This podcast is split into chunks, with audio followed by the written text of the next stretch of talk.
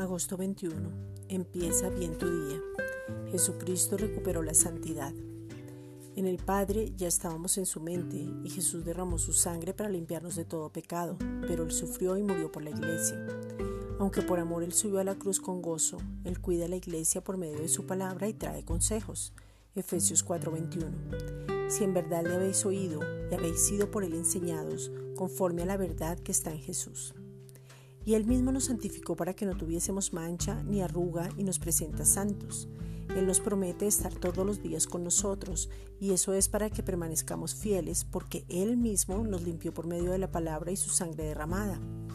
Ahora somos una iglesia gloriosa, o sea, espléndida, somos una iglesia radiante y porque manifestamos el mismo carácter de Cristo y al ser lavados con su sangre, Dios ve a su iglesia santa porque el único propósito de Dios es restaurar todas las cosas como al principio de la relación.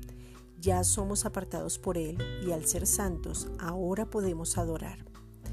Esta es una reflexión dada por la Iglesia Gracia y Justicia.